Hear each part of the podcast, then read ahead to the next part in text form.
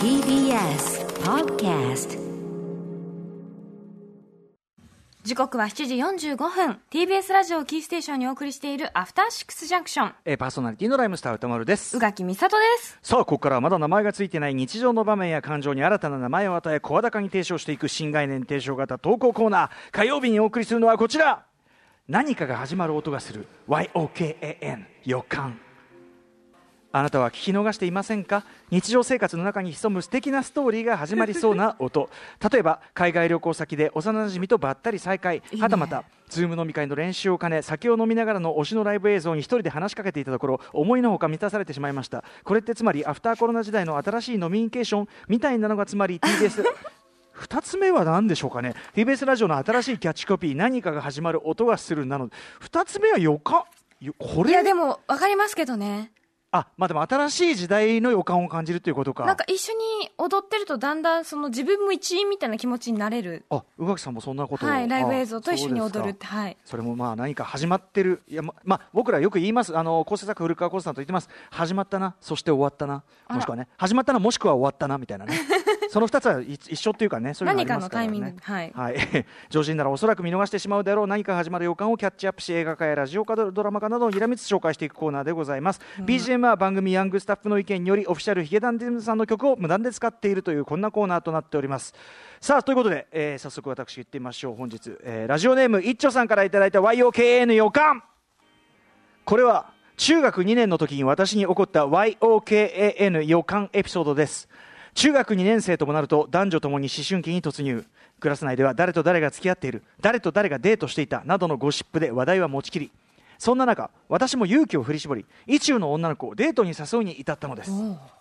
あああのさ今週末サンシャインシティの噴水広場で入場無料のお笑いライブがあるらしいんだよ。よかったら一緒に行かない？声を震わせながらやっとの思いで声を振り絞り出す僕。うーん興味はあるけど行きたくなったら勝手に行くよ。情報ありがとう。確かに入場無料ですからね。さすがに女性とのデート未経験の僕にでも分かりました。これは社交辞令だ。僕は押し黙ることしかできずとぼとぼとその場を後にしました。そしてお笑いライブ当日一人でサンシャインシティに行きデートに至れなかった悔しさを無理やりにでも笑い飛ばそうとする僕そしてライブが終わりはけていく人混み。若干の喪失感から立ち尽くす僕。はけていく人混みの中にもう一人立ち尽くしている女の子。あいっちょくんいた。と僕に微笑みかけたのは他でもないデートに誘ったあの彼女だったのです。その後サンシャインシティから池袋までたわいない話をしながら歩く僕と彼女。高まる心拍数。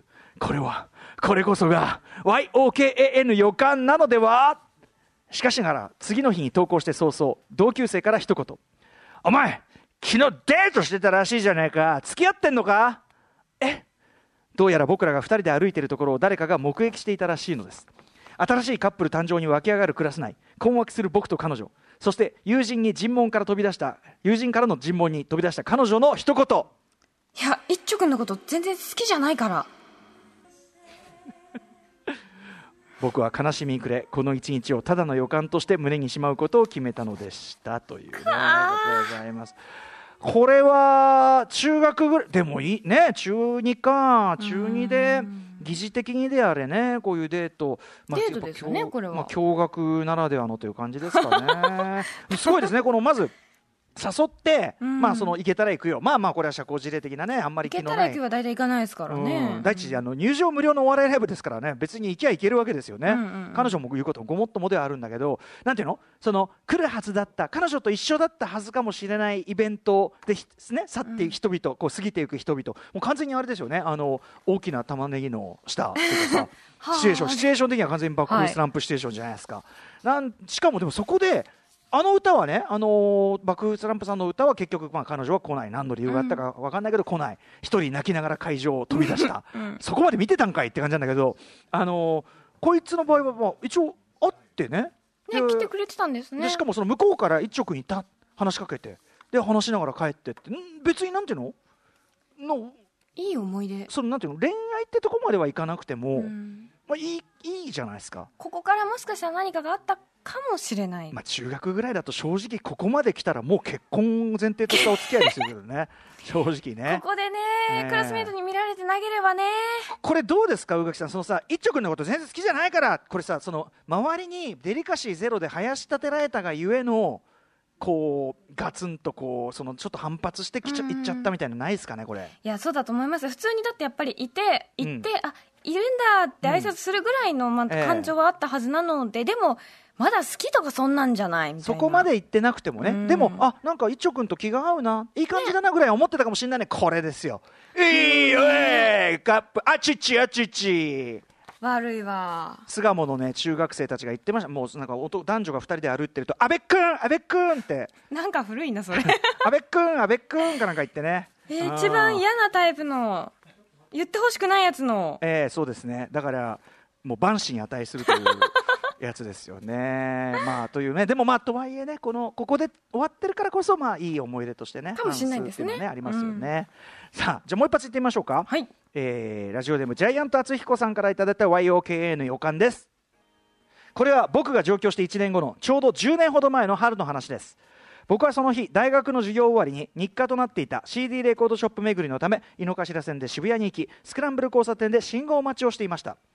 今日はここに行ったとあの店に行き最後はあそこで閉めるなんていうショップ巡りのゴールデンコースを考えていると僕のいわゆるあれですね。タンタンタンドーン決まった黄金コースね。どうも向かって右方向から妙に怖い視線を感じるのです。恐る恐る視線の方向を見てみるとそこには真っ黒いシンプルなワンピースを着たスレンダー系のハーフ美女がそしてその美女は明らかに僕の方をじっと見つめています。僕はどこにでもいる普通の大学生。この渋谷スクランブル交差点で目立つ要素なんてありません。僕が忘れてるだけの知り合いか？けどあんな美人忘れるわけないな。などと脳をフル回転させて考えていると彼女はスーッとこちらに近づいてきていきなりこんな質問で話しかけてきたのです。ここは西暦何年何月何日ですか？こ音楽これ？この予想だにしなかった問いかけに僕は動揺するもそのまま。あえーっと2009年の4月ほにゃらら日です。と答えると彼女は？なるほど。ありがとうございます。と言ってそのまま八甲口の方へ。人混みに紛れながら消えていきました信号はいつの間にか青に変わっており僕は今起きたことがうまく消化できないままとりあえず目の前の目的である蔦屋側の方へ進みました。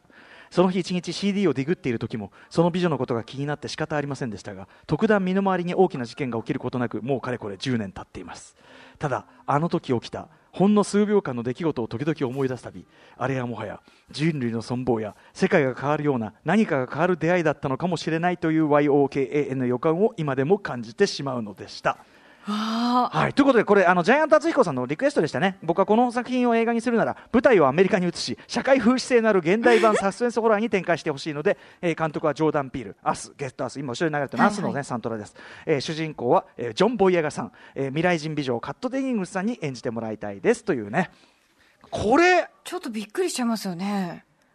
なん2009でしょ、うんちょっとだからそのアニメ版時かけをちょっと彷彿とさせますよね。こうなんていうの、はいはいはい。その場所といいあのスクランブル交差点でさ、うんうんうんねあそこでその雑踏の中にいるけどこことここだけちょっと何か分かり合ってるというようなこの感じ。これがまたそのちょけた大学生とかに言われても何も思わないところがなんかこう。ちょけた大学生ってのは「えい！西暦なんだとかそのあれ罰ゲームかなって思わせるうん。要素が今のところこうないじゃないですか。すごくこうシュッとした感じの方という、真っ黒いシンプルなワンピースを着たスレンダー系のハーフ美女ってまずね、できすぎた感じがありますしねちょっ感じがあとってなんだか不思議。これが。まあでもなんかのネタなんだろうかな。って思っちゃいますけどね。そのだから最後までネタばらしをしないで、まあ、どっかで多分それを望遠レンズなどで撮っている連中がいるという。どっちじゃあジャイアントかというとそういう厚彦さんは何かにこうずっと撮られていた可能性がある。ジャイアント厚彦さんの映像がいまだにこの界隈ではクラシックとしてまたおいあの未来人ビデオ見ようぜ。そういうたちの悪い万死に値する練習がいるのかもしれませんけどね。でもでもさこれさその要するに種明かしなんかするよりも、うん。やっぱりこの体験はこの体験のまま撮っておいた方がやっぱり楽しいですよね。絶対いいですよ。うん。なんだろう。何だったんだあれ。わかんないよ。また10年後ぐらいにもしかしたらわかるかもしれない答えが。答えが。あ、そうね。だってさそのさジャイアント厚彦さんの方に直で来たということはですよ。単なるタイムトリッパーでタイムスリップしただけじゃなくて、いっぱい人はいたはずですからね。後のねジャイアント厚彦が後の総理であるみたいな。そういうことかもしれませんよねなるほど。後の核ボタンを押す。か 核ミサイルボタンを押すあの総理であるみたいな。大、統領？うん、それを阻止するみたいな。そういうデッドゾーン的な話になるほど。あ狙われてたんですね、じゃあそのハーフ美女に。命かを。かは分かりません。とにかく命命運を左右する何事かというねターミネーター的な何か。ねえ。ということでちょっとこんなことあるんですね。こういう予感もあるんですね。予感ね本当ね。ちょちょっとなんかさっきは無粋なこと言ってしまいましたけど不思議ですね。で取っといた方がやっぱいいかもしれません不思議ねですね。はい。こんな感じで YOKA の予感まだまだメール募集しております。はい。以上火曜日の新概念提唱型投稿コーナー何かが始まる音がする YOKAN 予感でした。After Six Junction.